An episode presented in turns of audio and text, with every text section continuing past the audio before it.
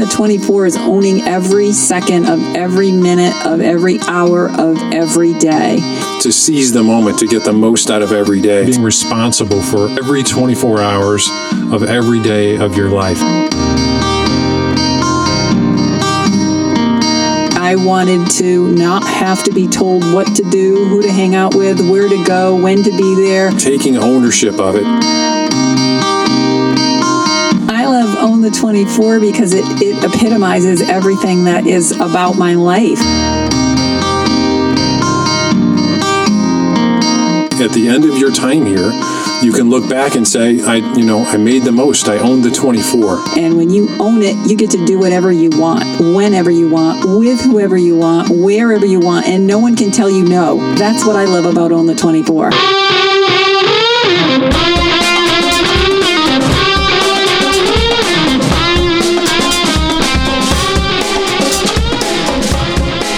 Welcome everyone to OwnThe24. It's Lori and Mike, and we hope you're owning your 24 today. Let's talk about the show. We talked about installing beliefs. Yeah. I used to be a computer programmer, so it was like uninstalling the program you don't want and installing the program you do. Yeah, useful tools and habits on how to continue to break through. So last time I thought we touched on some really useful stuff, and I thought you had some good insights on it. So I think we should expand on that a little bit today. The three simple steps, right, of casting a vision, I guess, right? Yeah. And the first step was the belief step, right? So we, just to recap, we started with the belief that it's possible, right? And the second one was literally writing it down, casting the vision. And the third one was taking responsibility, So that's those are the three. So I think it's important that we really cover that first one. And so let's expand on that. Yeah. I think that, just speaking from experience, first believing that it's possible in its entirety, is it possible in the world to happen? And then, is it possible for me, right? Mm-hmm. So once it's possible for me, then I can start to see myself having some success. And when you start into that pathway, you're like, okay, I'm going to do this. I can have some success. Mm-hmm. What happens is we still have this unconscious belief system that's underneath the layer that is dictating really our choices in life, which is what causes the outcome of our life, right? So we don't realize that people who are getting different results in the world are making different choices with the circumstances that they have. And the things that cause us to do that are typically the underlayer of what's driving us. So we might have some kind of a self-sabotage motif. I think we all tend to have some kind of, she wants to jump over there. Yeah, I got it. Let her go. My drink is on there. She's going to knock it off. And so we can... I lost my train of thought. Yeah. So I think we don't need to be impatient about it. We can just be natural. I think what's important is those are good concepts and good ideals. So what about an example? Maybe give me an example of someone who makes those unconscious choices and can't get the results in the world that they want. It could be as simple as how they spend their money. Mm-hmm. Right? So they get some money, they start having some money, and they want to spend it, right? And before they reinvest into whatever it is that built the money. Mm-hmm. So those types of things are self-sabotaging. Mm-hmm. People do that all the time. Mm-hmm. Or just don't even manage it, don't know where the money went because they just spend. Mm-hmm. I'd say that's got to be 90% of the population. Where did it all go? Yeah. I don't understand where it went. That's a whole nother lesson, financial literacy, that we can cover another time. Yep. But as far as like the self-sabotaging things are fear of success or fear of failure. So it could be one or the other or both, right? So people kind of will put themselves in a box and not want to go forward, because they fear that if they get their hopes up, they're going to, you know, get so far and then it's going to get shattered. Mm-hmm. And there's something unconscious that has the fear that's the basis for that. Mm-hmm. And then there could be a fear of success, like, you know, I'm gonna become successful, and I don't know what to do with that, or I'm undeserving of it. Mm-hmm. So they just do something like masterfully stupid to eliminate the possibility of success. Right. So that way they don't have the disappointment of not achieving the success, or that they achieve the success and then they lose it. It's all a self-fulfilling prophecy. Yeah. So it's listening to that little voice in your head. And it's a lot of times it's a voice that's so subtle, it's so insidious, because it'll talk to you, and you know it's talking to you, and you know the conversation. Yet if you try to call it out, it evaporates. Like you can't put your finger on it because it hides so stealth-like, or it induces so much shame that it's horrifying to actually admit it to yourself that that's the conversation you're having, and let alone admit it to somebody else. Right. So a lot of that takes a lot of work. So the leverage to get yourself to face those demons, the leverage has to be so powerful and so compelling that you're willing to go there, that you're willing to put your finger on what is it that's driving me and causing me to self-sabotage? What is it that's stopping me? What is it that's a limiting belief? All those things, if you really know your outcome and you're so attached to your outcome, and I don't mean attached as in, you know, physically attached, but like that you want to have this outcome happen for you, you can compel yourself to go through the hard stuff. But if there's not enough leverage there, I don't believe people will do it. Like, well, you have to be uncomfortably uncomfortable. People are comfortably uncomfortable. You have to be uncomfortably uncomfortable, right, in order to move. Well, there's a lot of have-tos in there. Why do most people not do that? Do any of that? I mean, who's kidding who? Most people don't get out of that comfortably uncomfortable zone their entire lives. Right, because it's not uncomfortable enough. Books and stories and movies galore are written all about that. So all the things you just created or described, give me an example. You gave examples. What keeps people there? What keeps people there? The future isn't compelling enough. So how can it be compelling?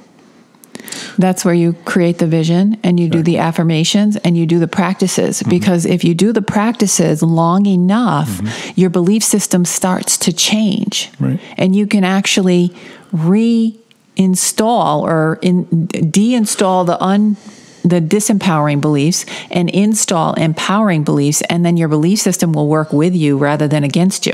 But if your future isn't compelling enough, there's nothing to really drive you to get out of the comfortably uncomfortable. Right. So I'm in a life I don't like, for whatever scale of shitty my life is. What's step one? Step one is finding a life, a model, someone who has what you want. What does that mean, has what you want? Like their life is it exemplifies a life you would want. Their life is that way, not just the stuff. Their life is that way. Oh, yeah. I'm not talking about stuff. Well, I'm talking about... I'm trying to distinguish here. Yeah. I'm talking about the way somebody's life is, who somebody is in the world. Like, usually it's like you're inspired by... Right. And then, so that's step one. Mm-hmm. I find someone in the world that I want to be like them, right? I want to have their life. If I could snap my fingers and step into their life like some movie plot, I would. Mm-hmm. So what's step two? Step two is either, depending on who it is, if it's somebody that's in the public realm and they've written books or they've authored things, I would study whatever they've done, study a biography of people that are successful and the lives that they've lived. Mm-hmm. And or if they're a real person that you know, seek them out as a mentor. Mm-hmm. I can see people still stuck in, that's good for them, not for me, especially a public figure. You know, you read the book about everything's magic, and they have a hard time saying that could be me, right? But you think that's the step two. Find someone and just drill it in. Well, I guess I can only speak from experience. Mm-hmm. So for me, I read a book that inspired me to go, well, this makes total sense. Yep. So. I think that is an easy way to do it, is seek somebody who is willing to teach what they're doing, and it's a credible source. Okay. I've done that. I've read the book, or I sought that person out. What's step three? Start doing the things that they do. And when there are things that you say, I can't needs to go away from your vocabulary. So eliminating can't out of your vocabulary, because when you say, I'll try, or I can't do this, you're subconsciously telling yourself, a directive. Yep. So that's part of your affirmations. I mean, when you start really getting into the world of affirmations, and I don't mean just... like mantras without any activity. Mm-hmm. I mean, like writing things out, but then actively saying them, repeating them to yourself while you're doing some kind of intense exercise or physical activity. So there's something in the neurology that cements it in when you're in this physical heightened state, especially an excited heightened state, and then you anchor those things in, and they start to become beliefs. So you can literally program your mind. Mm-hmm. And then those things that you program in are new beliefs that overshadow the ones that are self-limiting. And you will start to operate and process and make decisions that you wouldn't make before. Mm-hmm. I tried that once, and it didn't work for me. I tried it for 3 straight days, and my life wasn't brand new. Oh, well, yeah, it takes years. Trying to be funny, but it talk about how long it takes. Yeah, talk about from personal experience how long it takes. Yeah, it took me, I would say, 4 years of hardcore, really working on my belief system and building it in through exercise. And I just did a walk, but I was faithful with it. And I had coaching. Mm-hmm. So I actually invested in a coach who could, and I'm an athlete, right? So coaching to an athlete is normal.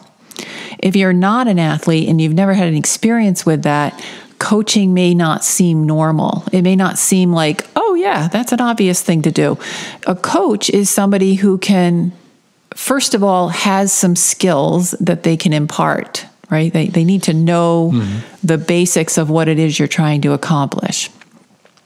And then they also need to work inside of what works for you. So some coaches can be like slave drivers and master, taskmasters and negative reinforcement, whereas other coaches can do it with positive reinforcement and encouragement, and different things work in different people, right? So that's where you got to find the right coach. Right. I mean, literally interview coaches. If someone wants to go that route, it's not just hire some coach because they look good or you like how they said something. I mean, you really have to get in the right relationship with the right coach and the right style. And also there's this... Obviously, there's this new thing. Everybody's a coach. Everybody's a life coach now. So you can get certified and you can be a coach. But really what I'm talking about is that's like taking advice from a financial planner who doesn't actually do the things that they're selling. They're just salespeople. Yeah. So what you really want to look for is somebody who actually can produce the results for themselves, and then they're mentoring and coaching people to do those same things. Yep. I think what's really important to detail is the level of work it takes, the time that it takes. So you will gloss over the effort because you compare it to yourself. Like, well, I did this, and why can't everyone? That, as you and I both know, that's called the stupid human trick. And you have a work ethic that's really unique. Right. So when somebody's listening to this, I want a life. I'm sick of my life. That's it. Mm-hmm. And I'm going to do this, man. I'm inspired. Lori and Mike have inspired me, mostly Lori. And let's take the steps. And I want to do that. So race it, go. I'm going to work hard. Right. That means so many different things to so many different people. Like I read the book once, nothing, my life didn't change, right? We can't step over the granular, repetitive nature of habit building that's absolutely required to get this done. Think about what a person needs to do to become a 90% free throw shooter. Mm-hmm. The repetition, the number of shots, and the level of coaching and skill and form and all of that to become a 90% or 95% shooter. Mm-hmm. So what does that take, right? It takes a lot, and where you get to the point of mastery. So when I went, in my experience, when I read a book, I don't read a book to check it off and say, I read this book. I read a book and then I study it, and then I try to master and integrate the things in it that I have no idea why my computer's going off and somebody's messaging me like 50,000 times. Mm-hmm. But when mastery happens, it's because you've studied something to the point where it's integrated and you're now using it in your life. Versus just knowing it. Let me put that into context. What you're saying is you read a book, like pick a book or have your coach or mentor or this person that you're emulating give you a book. We said yesterday, 12 Pillars, good one. 4 Agreements, good one. You just don't leave that book until you could almost, you can rip off the major points from memory. You just don't leave that book. Right. So personally, I'm not saying this is right or for everyone, but when I hear people brag about the number of books they read, it does nothing for me. Right. Not impressive at all. Anyone can turn pages and rip through. It's the level that you absorb and internalize that stuff, because there's so much wisdom in so few books, right? Meaning, you don't have to read 100 books. These people have these goals, like I want to read 4 books a month for the next year. That's a goal. Book reading, silliness in my view. Find the book, read it over and over and over until you got it. Until the habit, when stimulus happens, response is one of the 4 agreements, for example. Right. That's the way you think now. Right. So you've digested it to the point where that's the way you think now. That's when someone hears that. What I want to say is that's the difference between the people that have the results in the world and those who don't. That one thing could be the difference. Like that mindset is the difference. I'm focused on the one thing, and I'm not going to change. You talked about 4 years and all I did was just walk. I think that's a huge point in our last 6 minutes. You walked. It's a walk. Everyone almost can walk, mm-hmm. right? It's not, oh, I'm a marathon runner. I climbed the mountains. You walked. But you walked at a level of consistency that needs to be described. Well, every single day I would do it. It's called daily magic for me. But it was really a process that I was being walked through in my headset. And, you know, I've done it with books. If I want to learn what the book is and I want to integrate that book into my thinking so it becomes natural for me to respond from the things that I'm learning. Yep. Well, then what I do there is I listen to the book. So audiobooks, the fact that books can be on Audible and audiobooks all the time is great because you can listen to something over and over and over again. So when we go to the gym, I'm listening to something over and over and over again. When I'm in my car, I would listen to something over and over and over again. So these same tapes, these same audios, these same CDs, whatever they are, I would be listening to them for years. The same ones, because then, and I used to marvel at people who could speak and they'd have all this profound stuff to say. And a lot of it's not original. No. Okay. A lot of it is from reading. A lot of it is from reading to the point where it comes natural for you to be talking like that. Mm-hmm. And so it's not a script. It's not written out. It's the way you think now. It's the way you talk. So through this time of this years-long process of your reading books and firmly committed to making a change, it was easy for you because you had nothing else going on in your life, right? Yeah, right. I mean, you could just take all day long and sit around and listen to stuff, right? So talk about that. So, well, I was recently divorced. I had a big house to manage. I had a full-time job. I had 3 little boys. So my life was absolute chaos. So that's where the compelling future came in. Mm. It was, I wanted out of my current situation in a way that was not normal, just my comfortably uncomfortable became uncomfortably uncomfortable. Mm-hmm. And that moved me off the nail, so to speak, where the dog is laying on the nail and he didn't get up until he became uncomfortable. Mm-hmm. So I was uncomfortable in my current situation, and that was I had created a compelling future, which I wanted to live into, mm-hmm. and then I went to work. Then I started to hear about this personal development thing, and it said, I can remember it clear as day, it's 20 years ago, but it said if you would devote 30 minutes a day to working on yourself, personal development, then you could double, triple, quadruple, whatever, your income. Your results, right. And my... correlating that, I was like, what? Mm-hmm. It just didn't make any sense to me. Mm-hmm. But I was so willing to just follow it simply because I was like, well, what could it hurt? Mm-hmm. Right?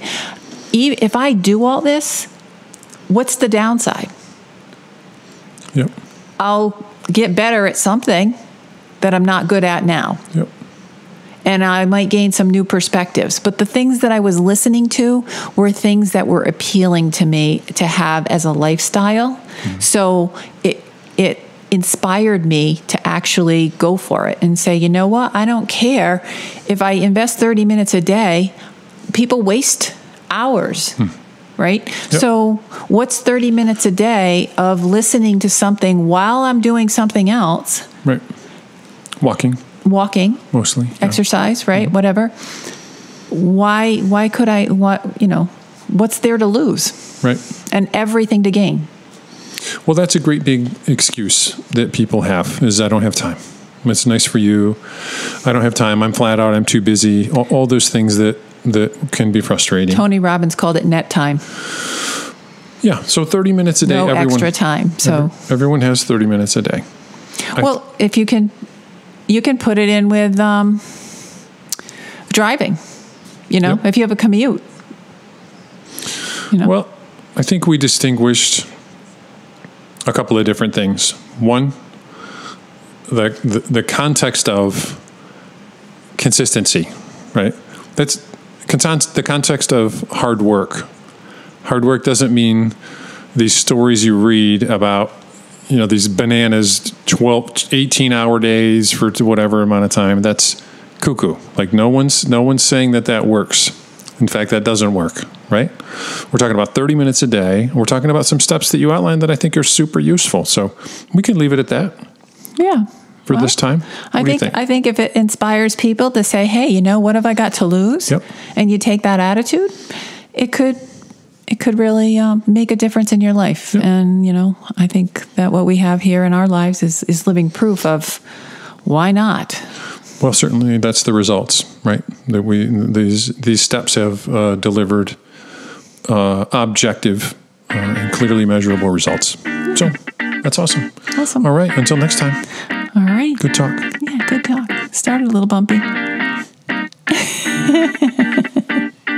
So we hope you enjoyed our topic today. It was a lot of fun doing it. Make sure you check us out at OwnThe24.com. Subscribe to our podcast on iTunes and Spotify, Anchor and Stitcher for Android. And don't forget to also subscribe to our YouTube page and like and follow our Facebook page at OwnThe24. Remember, we only get 24 hours a day, and you get to say how they go. We each get the same 24 hours a day. Let's make sure we all own our 24. Let's go. Tick tock, motherfucker.